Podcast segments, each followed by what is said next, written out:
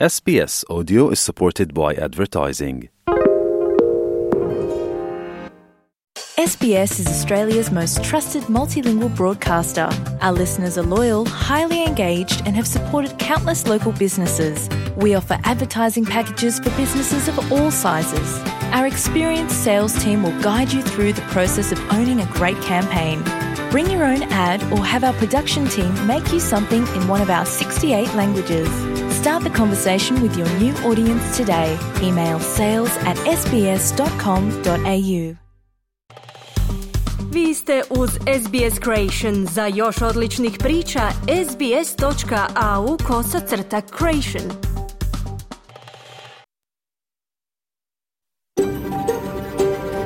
SBS, a world of difference.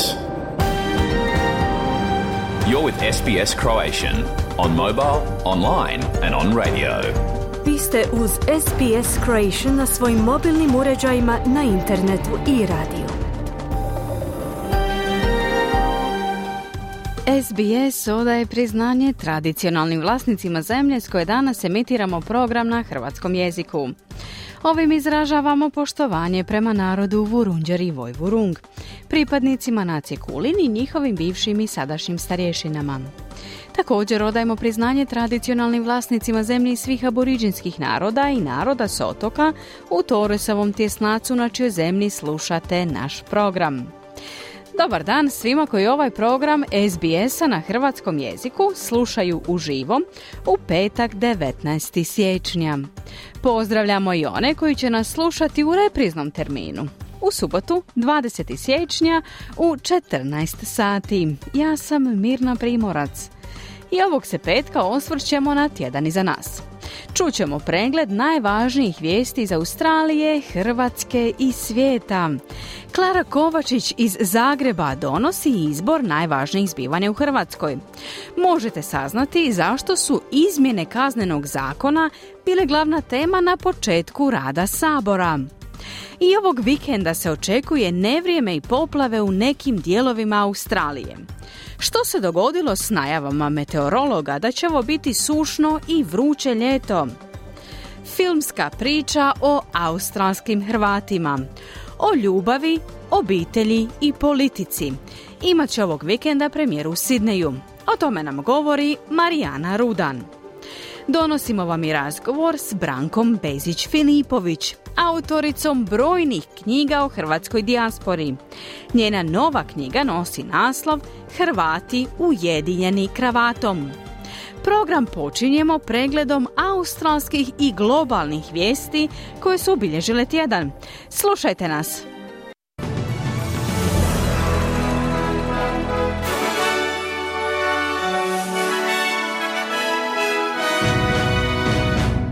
U tjednom pregledu vijesti poslušajte.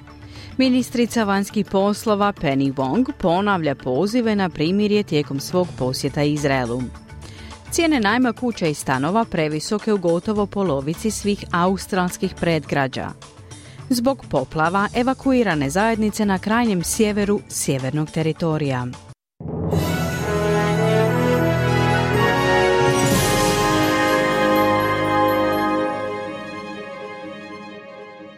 Slušate tjedni pregled vijesti i zbivanja radija SBS na hrvatskom jeziku. Ja sam Mirna Primorac. Započinjemo vijestima iz svijeta. Ministrica vanjskih poslova Penny Wong ponovila je pozive za primirje u Gazi tijekom sastanka s palestinskim i izraelskim liderima u regiji. Senatorica Wong također je najavila da će iskoristiti položaj Australije kako bi pozvala na oslobađanje talaca zarobljenih tijekom napada Hamasa na Izrael 7. listopada. Održala je sastanke s palestinskim premijerom, palestinskim ministrom vanjskih poslova kao i izraelskim savjetnikom za nacionalnu sigurnost. Senatorica Wong također je posjetila zapadnu obalu gdje se susrela sa članovima zajednice zahvaćenima nasiljem doseljenika od eskalacije sukoba na Bliskom istoku. Ministrica vanjskih poslova izjavila je da tijekom svog posjeta želi prenijeti zabrinutosti Australaca. What I consistently sought to do is express the concerns that Australians have, that Australians are concerned with the loss of civilian life, which is mounting. Australians are concerned with the humanitarian situation in Gaza, which is dire. Ono što sam dosljedno nastojala učiniti je izraziti zabrinutosti Australaca. Znate da su Australci zabrinuti zbog smrti civila koji su u stalnom porastu. Australci su zabrinuti zbog humanitarne situacije u Gazi koja je užasna. Također želim naglasiti da mi, Australci, želimo vidjeti zaštitu civila kao i povećan humanitarni pristup palestinskoj enklavi, kazala je Penny Wong. U Australiji je odobreno prvo cjepivo za suzbijanje visoko zarazne respiratorne bolesti. Australski zdravstveni regulator TGA odobrio je cjepivo protiv respiratornog sinciskog virusa RSV za osobe starije od 60 godina. Iako se taj virus obično povezuje s malom djecom, prošle godine je više od 25.000 starijih Australaca dobilo dijagnozu te visoko zarazne bolesti. Ovaj virus je izrazito zarazan i često uzrokuje blagu do umjerenu bolest kod mlađih osoba, manifestirajući se simptomima poput curenja nosa, grlobolje, kašlja, groznice i bolova. Cjepivo je službeno odobreno od strane regulatora 8. siječnja kao prvo cjepivo te vrste u Australiji, a dodatne informacije o dostupnosti i cijeni bit će objavljene uskoro. Nesvakidašnji stres vezan uz najam stanova utječe na stanovnike gotovo polovice svih predgrađa u Australiji. Istraživačka skupina za nekretnine Suburb Trends u svom indeksu financijskih teškoća pri najmu nekretnina Rental Pain Index za siječanj otkrila je da 12 predgrađa ima maksimalnu ocjenu 100. Indeks uzima u obzir promjenu cijena najamnine, oglašene najamnine, stope nezaposlenosti, promjena u stopama nezaposlenosti te pristupačnosti najma. Najviše pogođene četvrti su Durac i Logan Central u Queenslandu te Varilla i Sansui u Novom Južnom Velsu. Queensland i Južna Australija doživljavaju najveći stupanj teškoća s najmom sa 58% predgrađa u oba područja koja imaju ocjenu veću od 75%. Više od $200 milijuna uložit će se u energetska unapređenja koja se očekuju da će smanjiti troškove računa za električnu energiju za više od 30.000 korisnika socijalnih stanova i podstanara u Novom Južnom Velsu. Stariji stambeni objekti s lošom izolacijom i područja gdje kućanstva doživljavaju ekstremne temperature bit će prioritet u energetskim unapređenjima koje su najavili Savezna vlada i vlada Novog Južnog Velsa. Više od 24.000 stambenih objekata imat će pravo na sustave toplinske pumpe za grijanje vode, stropne ventilatore, nove klima uređaje te solarnu energiju. Više od 10.000 kućanstava moći će uštedjeti do $600 godišnje putem programa solarnih banaka kako bi njihovi domovi bili hladni ljeti i topli zimi. Udaljene zajednice sjevernog teritorija evakuirane su zbog prijetnje poplava izazvanih tropskim ciklonom u Koralnom moru. Poplave su već prouzrokovale evakuaciju oko 100 ljudi iz australskog Top Enda, krajnjeg sjevera. U četvrtak navečer pilot helikoptera spasio je 3 osobe s krova kamiona i prevezao ih do Victoria River Roadhouse. Zajednice Pigeonhole i Daguranga su također preseljene zbog rastuće prijetnje poplava, a policija predviđa da će poplave trajati tjednima. Čelnik Međunarodne agencije za energiju tvrdi da će tržište nafte ove godine biti stabilno unatoč napetostima na Bliskom istoku. Izvršni direktor Fatih Birol izjavio je na marginama Svjetskog gospodarskog foruma da očekuje stabilno tržište unatoč napadima Huta u Jemenu na brodove u Crvenom moru, što je prisililo mnoge tvrtke na preusmjeravanje tereta oko Afrike. Currently, of course, there are some issues related to transportation of oil, which had a limited impact on the prices. Production is not affected at all, but if one or more than one. Trenutno postoje pitanja vezana uz transport nafte koja su imala ograničen utjecaj na cijene. Proizvodnja nije zahvaćena, no direktno uključivanje jedne ili više glavnih zemalja proizvođača nafte u sukobe moglo bi izazvati porast cijena, kazao je Birol. U Australiji rastu iznosi kredita koje građani koriste za troškove školovanja. Ukupna vrijednost obrazovnih kredita kod Nacionalne australske banke NAB porasla je za 73% od 2018. godine, a banka očekuje da će korisnici tijekom veljače podići više od $640,000 vrijedne beskamatne zajmove. Istraživanje provedeno putem ankete organizacije Finde otkriva da gotovo trećina australskih obitelji nije u mogućnosti podmiriti troškove povratka djece u škole. Anketa koja je obuhvatila 1039 ispitanika, među kojima je bilo 359 roditelja, pokazala je da 30% anketiranih nije u stanju financirati osnovnu opremu poput pribora i uniformi. Ako se rezultati prenesu na nacionalnu razinu, to bi značilo da 1,9 milijun kućanstava nije u mogućnosti nositi se s tim troškovima. Predsjednica Australskog vijeća sindikata ističe da stabilna stopa nezaposlenosti prikriva zabrinjavajuće trendove na tržištu rada. U prosincu je zabilježen drastičan pad od gotovo 107,000 radnih mjesta s punim radnim vremenom, predstavljajući najveći mjesečni pad zapošljavanja od početka pandemije koronavirusa. Unatoč tome, stopa nezaposlenosti zadržala se na 3,9% zbog prethodnog snažnog rasta zaposlenosti sa 52,000 novozaposlenih u prosincu u usporedbi s rujnom. Predsjednica Australskog sindikalnog vijeća Michele O'Neil naglašava da trenutačna stopa nezaposlenosti nije cjelovito mjerilo situacije na tržištu rada. Podaci također otkrivaju smanjenje broja žena zaposlenih na puno radno vrijeme za 80,000 u odnosu na studeni, dok je 42,000 prešlo na rad na nepuno radno vrijeme, a ukupna stopa nedovoljne zaposlenosti porasla je na 8%. Gospođa O'Neil ističe da zbog krize troškova života postoji hitna potreba za rješavanjem porasta povremenog rada te osiguranjem da poslodavci pruže radnicima pošten izbor u pogledu vrste ugovora o zaposlenju. Pokrenut je novi nacionalni program potpore radi suzbijanja rastućih stopa HIV-a i virusnog hepatitisa u Australiji. Domorodački zdravstveni stručnjaci ističu značajan i rastući utjecaj ovih bolesti na prve narode u usporedbi sa širom populacijom, te se nadaju da će novi program bespovratnih sredstava u iznosu od $4,4 milijuna pokrenut od strane Gilead Sciences, Logan Instituta i Pučki instituta za zdravlje starosjedilačkog stanovništva doprinijeti promjeni trenutačne situacije. Prema institutu Kirby, nedavni podaci ukazuju da su učestalost HIV-a i virusnog hepatitisa veće među aboriđinima i stanovnicima Torresovog tjesnaca nego među australskim stanovnicima koji nisu autohtoni. Cilj programa je podržati organizacije koje vode starosjedilačko stanovništvo kako bi prevladale razlike koje pridonose prijenosu HIV-a i virusnog hepatitisa. Profesor James Ward iz naroda Pitjatantara i Nuku, te direktor Puči centra za domorodačko zdravlje na sveučilištu Queensland, izjavio je sljedeće. For HIV, we've got about 1.3 times the rate of notifications for HIV compared to the rest of the population.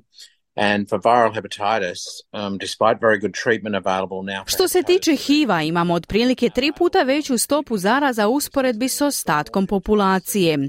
Što se tiče virusnog hepatitisa, unatoč izuzetnom liječenju za hepatitis C, koje je dostupno na PBS od 2016. godine, imamo više hepatitisa C u našoj populaciji nego ikada prije. I to po stopi od 3 do 5 puta većoj od neaboriđinske populacije. Unatoč dostupnosti znanosti za ostvarivanje zajedničkih promjena, još uvijek nismo implementirali mjere na lokalnoj razini koje bi bile dovoljno smislene za promjenu ove nejednakosti, kazao je Ward.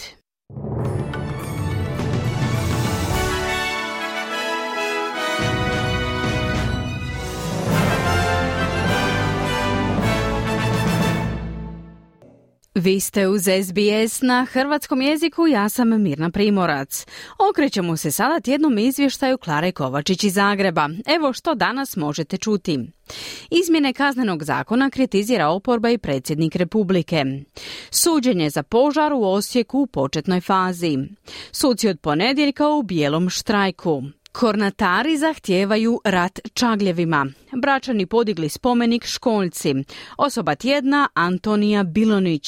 O naglascima tjedna s Klarom sam razgovarala malo prije početka našeg današnjeg programa.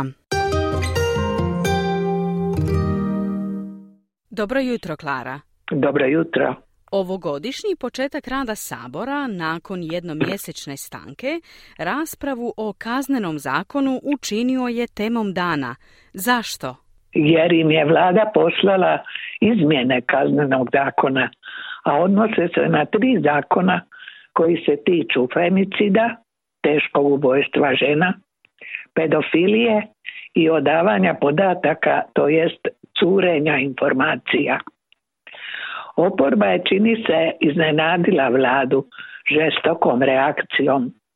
U cjelodnevnoj raspravi moglo se razabrati kako oporba namjeru kažnjavanja onoga koji odaje informacije iz sudskog procesa drži uvođenjem cenzure, a sve ostale mjere tek štitom iza kojeg se krije premijer, pa taj zakon zove Lex AP. Padale su teške optužbe, a oglasio se i predsjednik Republike. Ne bojte se objavljivati podatke iz istrage o pogodovanju i korupciji, javnom prokazivanju kriminala. Ako se to dogodi, kaže u priopćenju, pomilovat ću sve koji će zbog toga trpjeti pravne posljedice. Zanimljiva je i reakcija premijera koji to naziva govorom mržnje, ponašanjem koje truje društvo retorikom. Klara, kako napreduje istraga o požaru u Dravi International? Optužene su 3 osobe. Čeka se odluka o istražnom zatvoru za požar prije 3 mjeseca uz odljeđivanje 3 vatrogasca. Riječ je o plastičnom otpadu, no odvjetnik prvooptuženog vlasnika tvrtke Mate Matić kaže da je riječ o novom cirkusu pravosuđa i da požarom nije bio ničim ugrožen život ljudi. Sumnja se na loše postupanje prema okolišu, ugrožavanje ljudskih života, a zna se i da nije bilo uređaja za gašenje požara ili su bili loše postavljeni, pa je gašenje požara trajalo 10 dana. Suci su od ponedjeljka u bijelom štrajku. Zašto? Tvrde da im ministar nije povećao plaće za 700, kako tvrdi, već za 500 eura i manje. Od ponedjeljka će rješavati samo hitne slučajeve. Ostale predmete neće. No odvjetnici traže definiciju hitnog slučaja, ponajprije zbog parničkih rokova. Zanimljivo je i što predsjednik Vrhovnog suda traži da plaće sudaca budu neovisne od aktualne vlasti. I ovdje je uslijedila reakcija premijera. Nejasno mu je zašto suci uopće prosvjeduju i odbijaju prijedlog vlade o koeficijentima. I 2 ekološke teme postaju teme dana. Zašto? Pastirima na Kornatskim otocima čagljevi uništavaju ovce. Do te su se mjere razmnožili da prijete ovčarstvu. Sanitarni lov nije dovoljan. Do Kornata su doplivali, tamo se udomačili, njihov krvavi pir jednom je seljaku uništio 200 ovaca. A ovce tamo održavaju i pašnjake i masline, pa će se ekstenzivno stočarstvo boriti protiv čagljeva ne samo odstrelom, već i dronovima, kažu u Nacionalnom parku Kornati. Supetrani pak u svojoj luci podigli spomenik Perisci. Kipar Dragoslav Dragičević autor je skulpture Plemenita Periska. Tako se Brač odužuje našoj najvećoj školjci, čistaču mora, nažalost, u odumiranju. Klara, zašto je Antonija Bilonić osoba tjedna? Jer uspješno obara stereotipe i predrasude, radeći posao isključivo namijenjen muškarcima. Antonija Bilonić je 38-godišnja lijepa i njegovana žena s urednom frizurom i njegovanim noktima, oblači radno odijelo i odlazi na gradilište. Radnici ostaju zapanjeni kad počne prenositi vreće, žbukati, gletati, raditi ono što i oni. Djed joj je bio klesar, otac izvodi građevinske poslove.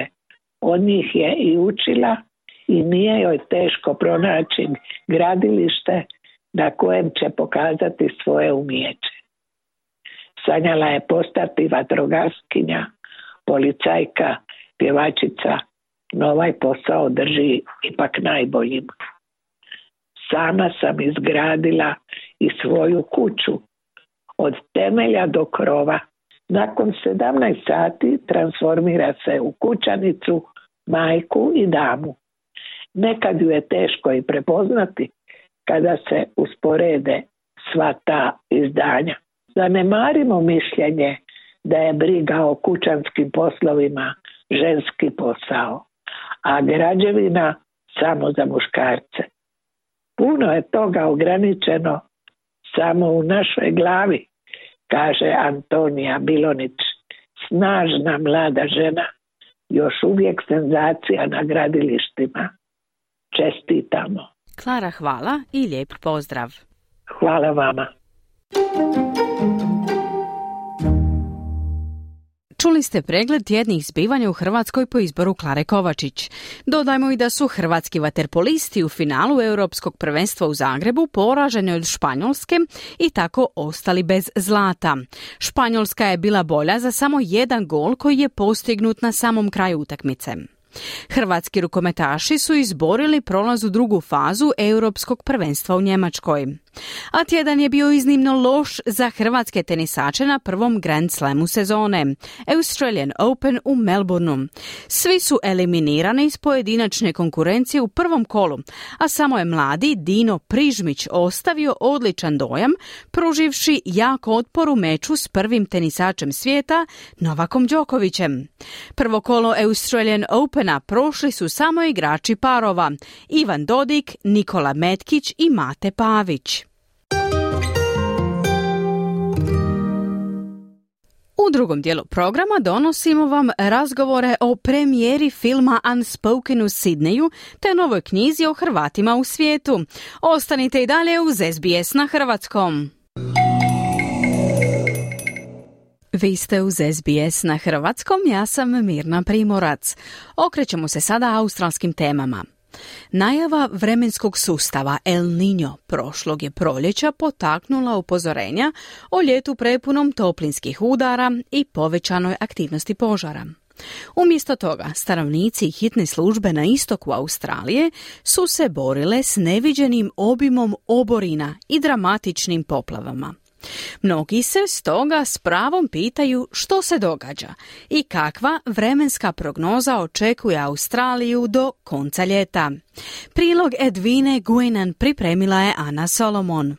U većem dijelu Australije ovo je trebalo biti dugo, toplo i suho ljeto. The Bureau is today declaring that an El Niño event is underway in the Pacific Ocean.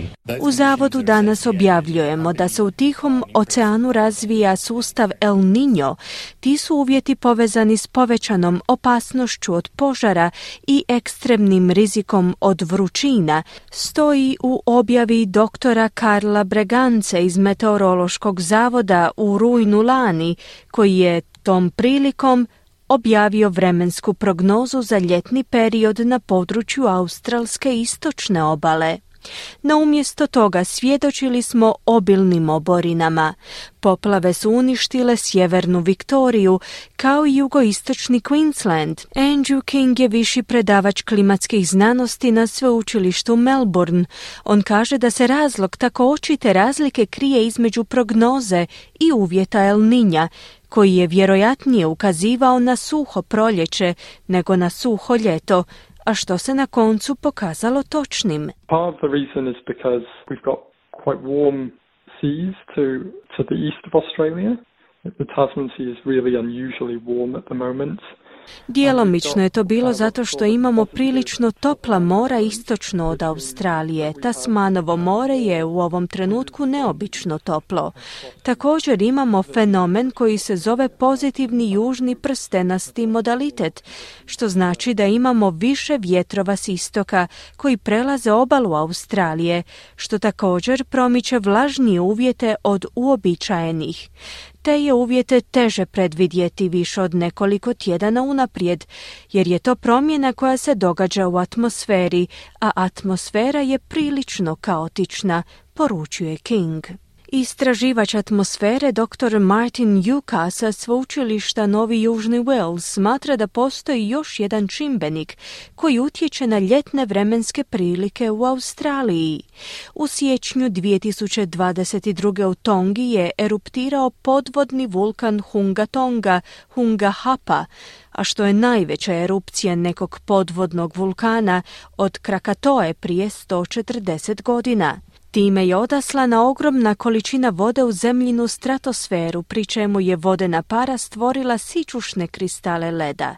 Dr. Yuka kaže da je to moglo utjecati na lokalne vremenske uvjete. Usually with the El Niño that we have, we would expect hot and dry conditions which come with a negative phase of the southern annular mode. Uobičajeno s El Niñom bismo očekivali vruće i suhe uvjete koji dolaze s negativnim licem južnog prstenastog modaliteta. Ali ono što smo primijetili ove godine jest postojanje pozitivnog južnog prstenastog modaliteta, usprkos tome što imamo uvjete El Niña. Erupcije podvodnih vulkana su neprestano zabilježene, no ova je doista bio poseban zbog ove vodene pare. Ne znamo niti za jednu drugu erupciju gdje se dogodila slična stvar, zaključuje Yuka.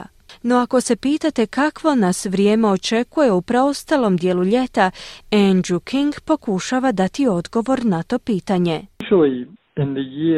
Subsequent to an El Niño event, we normally see globally average temperatures being particularly warm. Obično u godini nakon El Niña uočavamo povećane globalne prosječne temperature.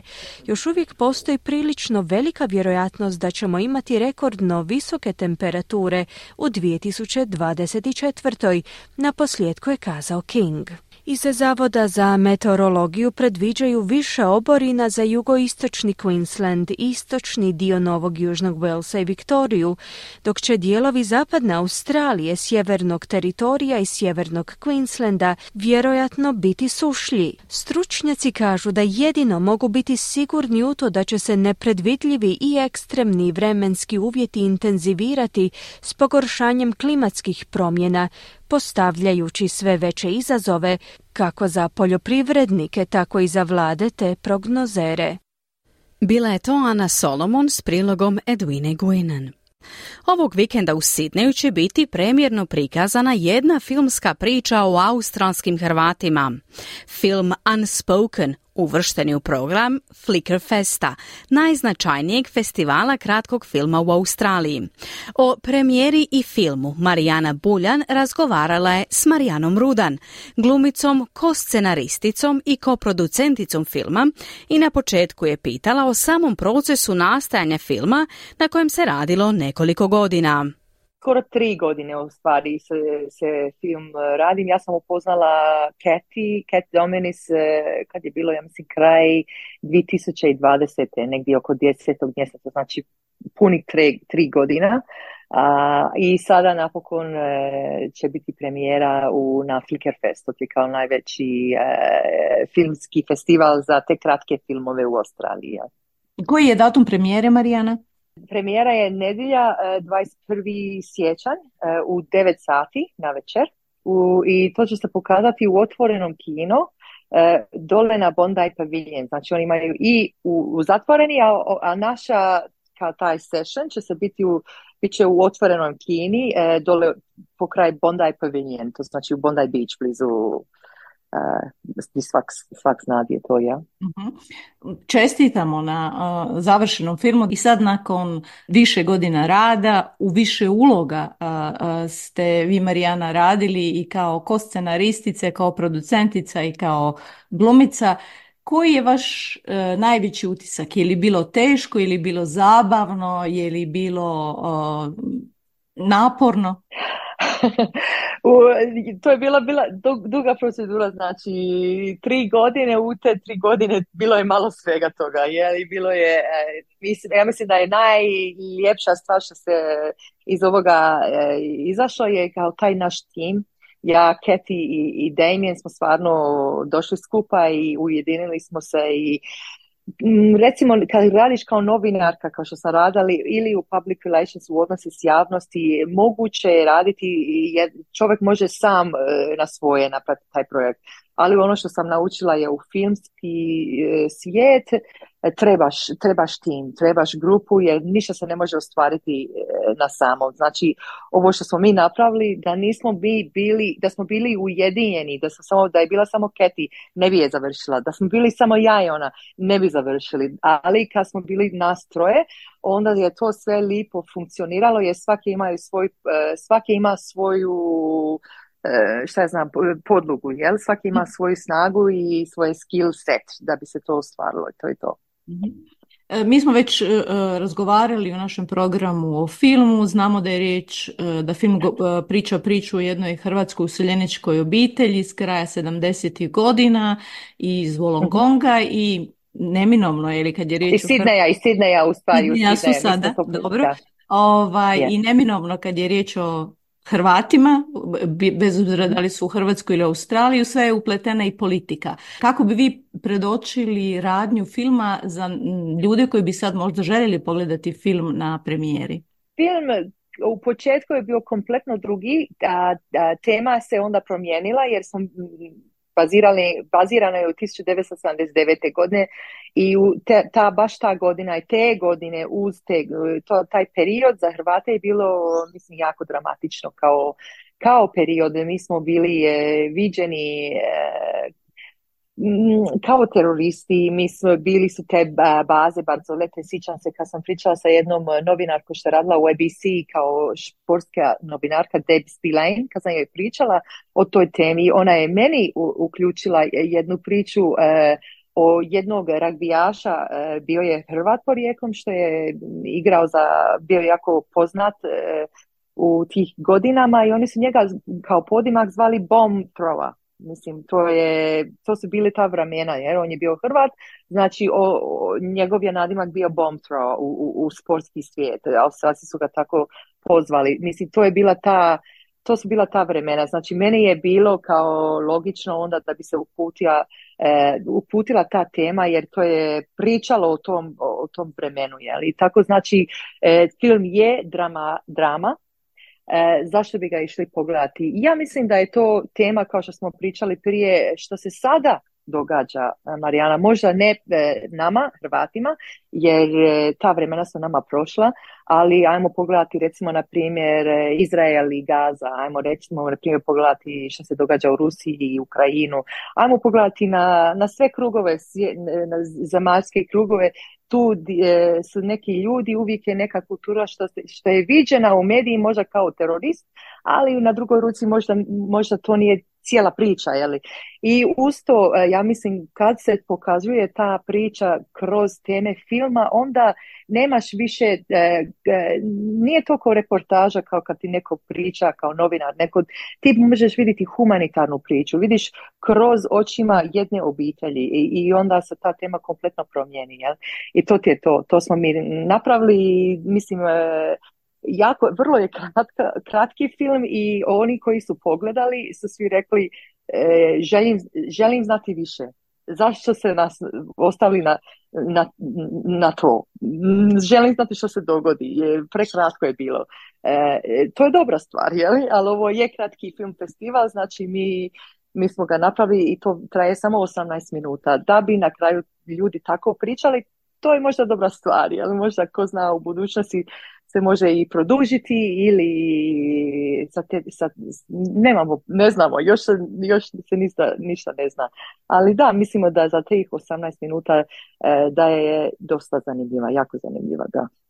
Kakve su reakcije, koliko je vama poznato, u zajednici? Očekuje li se sa zanimanjem film? Ne znam, mislim, ja to nisam puno promotirala, samo mogu vam reći da taj Damien Walsh Howling, on je naš direktor i on je u stvari producent, on je to i prepisao s nama, on je pobjedio 2 puta kad je napravio te kratke filme, on je pobjedio velike nagrade na svjetske festivale za njegove poslove.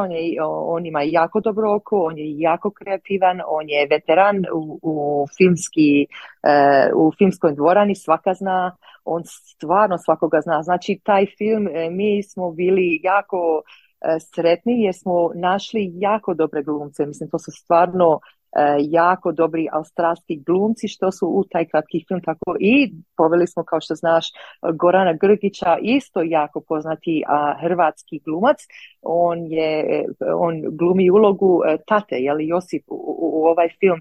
Ja sam jedina što nikad nisam imala iskustvo na profesionalnoj staži kao glumica, ali su mi svi rekli da stoji, da može, jer sam glumila moju majku i to nije meni bilo tako teško. Eto. Morala sam glumiti hrvatsku mamu. To mi je došlo kao sasvim normalna stvar. Poslužili ste se svojim životnim iskustvom, što i kažu glumcima da je najbolje tako raditi. Ima li planova za prikazivanje filma izvan samog festivala, jer pretpostavljam da na festivalu ipak ne može veliki broj ljudi vidjeti? Da, imat ćemo priliku da napravimo samostalni event. Mi smo u stvari mislili da napravimo kraj 2. mjeseca, tad smo vidjeli da je to možda prebrzo nakon premijere, da mi neki ljudi možda želili vidjeti sad i da nakon mjesec dana možda je prekratak taj termin, jeli? Tako da smo planirali imati kao samostalna event negdje oko 4. ili 5. mjesec. Isto u međuvremenu ćemo poslati taj film po svijetu, pa će se valjda, nadamo se da će se to vidjeti u drugim mjestama i onda možda isto na Hrvatski filmski festival u 9. mjesecu. Mislim da bi se moglo i tamo pokazati definitivno. Marijana, hvala lijepa na vremenu i na ovim informacijama. Ništa, hvala vama. Čuli ste razgovor Marijane Buljan s Marijanom Rudan o filmu Unspoken, koji će premjerno biti prikazan u nedjelju 21. siječnja u Sidnaju na festivalu Flickerfest. Vi ste uz SBS na hrvatskom jeziku, ja sam Mirna Primorac. Umirovljena voditeljica splitske podružnice Hrvatske matice iseljenika Branka Bezić Filipović je Spličanka koja se niz godina bavi proučavanjem hrvatskog iseljeništva. Bezić Filipović je organizatorica i voditeljica niza uspješnih aktivnosti i projekata povezanih s iseljeništvom. Autorica je brojnih izložbi i postava kako u Hrvatskoj, tako i inozemstvu na temu iseljeništva.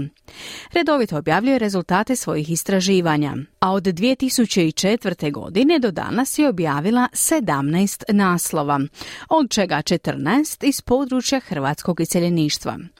Njezina posljednja knjiga, naslovljena Hrvati ujedinjeni kravatom, bit će predstavljena u Sidneju idućeg mjeseca. To je bio povod za razgovor koji je vodila Ana Solomon, koja je na samom početku upitala Bezić Filipović o njenoj prvoj knjizi koja se bavila iseljenicima u Australiji, a objavljena je prije 20 godina. Ta moja knjiga vezana za Australiju bila je zapravo niz članaka koji su od 1891. pa do Drugog svjetskog rata izlazili u splitskim novinama. Prvo je to bio Pučki list. Te novine su putovale, ko to zna koliko mjeseci, do svog odredišta. Drugo, moramo znati da jedan veliki dio i tih naših iseljenika uopće nije bio pismen.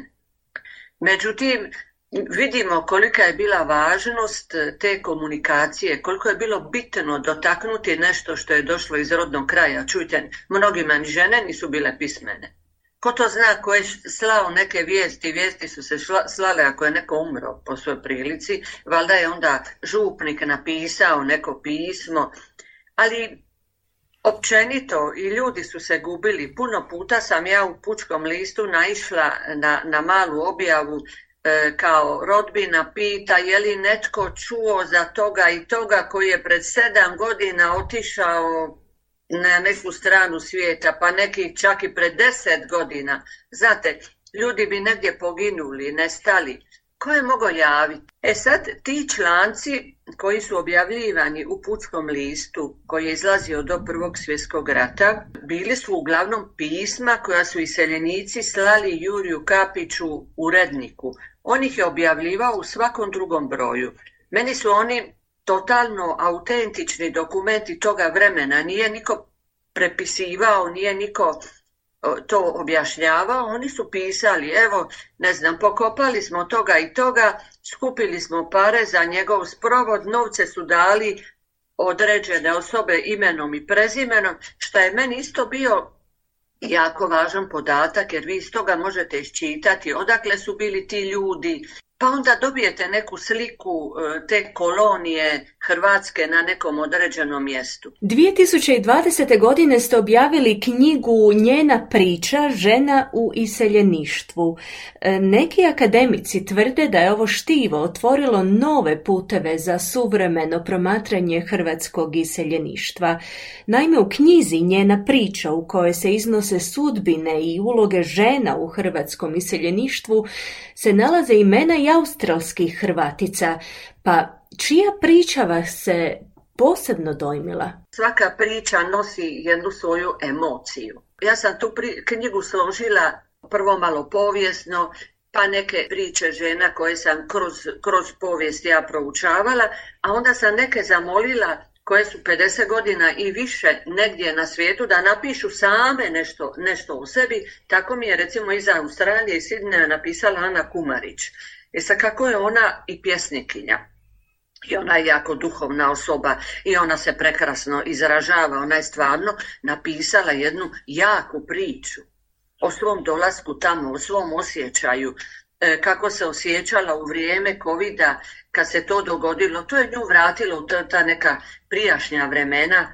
Tu je ona napravila nešto što ja ne bi mogla sama njenu priču nikad tako jako ispričati, što je ono iz prve ruke. Ali recimo, meni daje sliku vremena priča Marice Blagajić iz Perta. Dakle, to je ono, ja vam između ostaloga moram reći, volim te priče običnih ljudi. Običnih ljudi, običnih žena, kako god hoćete, to su vam moji heroji. Kad vi zbrojite puno tih malih običnih priča, vi dobijete sliku pravoga onoga života. U Sidneju će idućeg mjeseca biti predstavljena vaša knjiga pod nazivom Hrvati ujedinjeni kravatom. Predstavit će ju inicijatorica projekta Nada Pritisanec Matulić, predsjednica Američkog Hrvatskog kongresa. Koja je poruka ove knjige? Pa evo, ja ću odmah iskoristiti tu priliku, pa se nadam da ćete i vi doći, jer će biti izložba i knjiga će biti predstavljena na Macquarie University u Sidneju 8. veljače u 13 sati. Ovo vam je direktan poziv. Nada Pritisanac Matulić će biti tamo. Ona je inicijatorica projekta kravata. Dakle, ona je došla na ideju da se počnu skupljati kravate hrvatskih iseljenika. E sad, kako ona živi u Americi, u San Pedru, u Kaliforniji, ona naravno poznaje ljude po Americi, ona je predsjednica Američko-Hrvatskog kongresa, ona je u upravnom odboru ACAP-a, to je udruga američkih poduzetnika hrvatskog podrijetla, i angažirana je ona na sve strane volonterski, tako da nije njoj bio problem skupiti kravate po Americi, ali Južna Amerika, kad je došla Novi Zeland, pa čak evo i u Australiji nije bio veliki problem jer je ona već tu bila. Ali uglavnom zamolila me da pomognem i ja sam pomogla, naravno, jer cilj je bio da skupimo sa što šireg područja kravate. Njena ideja je bila da se s tom pričom obilaze svjetska sveučilišta. da se time poveća vidljivost Republike Hrvatske u svijetu, jer lako je zapamtiti. Svaki ima kravatu, pa je lako zapamtiti, aha, kravata je hrvatski izum. To je zapravo poruka. I pogotovo na fakultetima su mladi ljudi, uvijek će se negdje sjetiti. I naslov je Hrvati ujedinjeni kravatom, jer ja moram reći da su svi nekako sa srcem prionuli tome, uključili se, ono, zahvaljivali što smo pitali kravatu, tako da mi je nekako i taj naslov došao sam od sebe. U knjizi je i Luka Budak, koji je na koncu osnivač tih studija, koji je, eto, na moj prijedlog dobio i svojevremeno počasni doktorat Splitskog sveučilišta, što su ovdje rado prihvatili. Tako da, eto, i preko Luke smo na jedan način, lijepi način, povezani. Ima ona u planu još, međutim to je sve još u dogovoru, još par sveučilišta po Australiji. A što se tiče Melbourna, ona bi htjela da to obuhvatimo idući put kad bude Novi Zeland, pa da bude u paketu.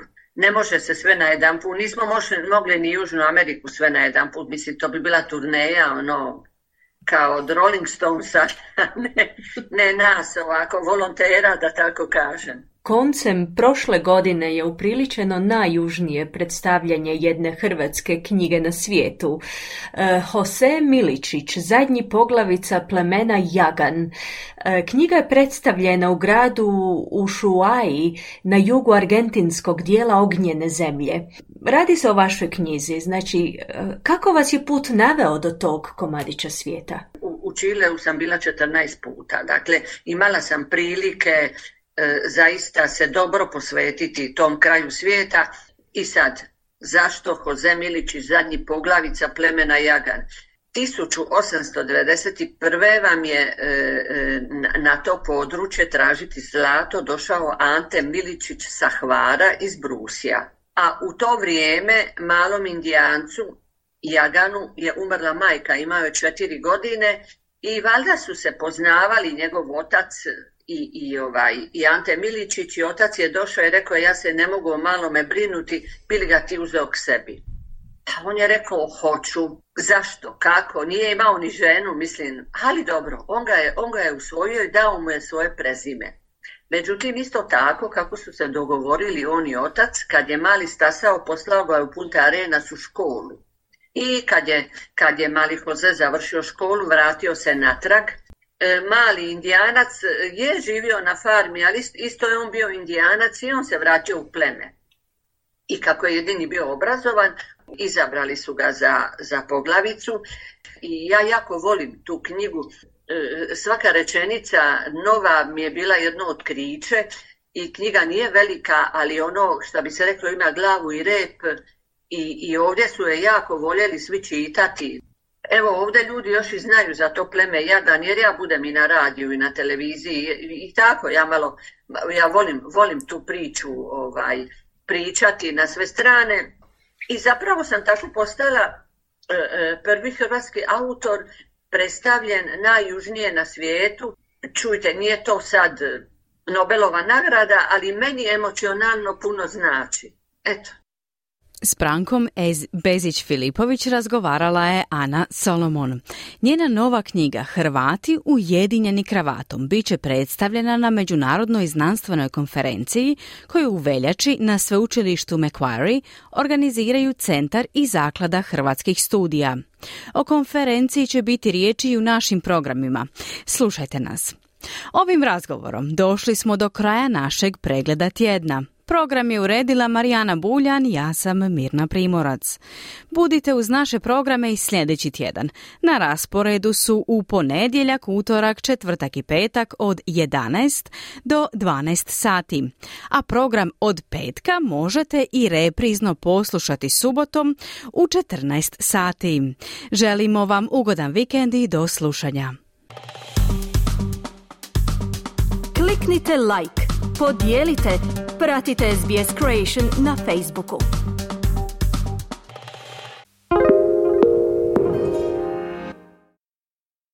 SBS is Australia's most trusted multilingual broadcaster.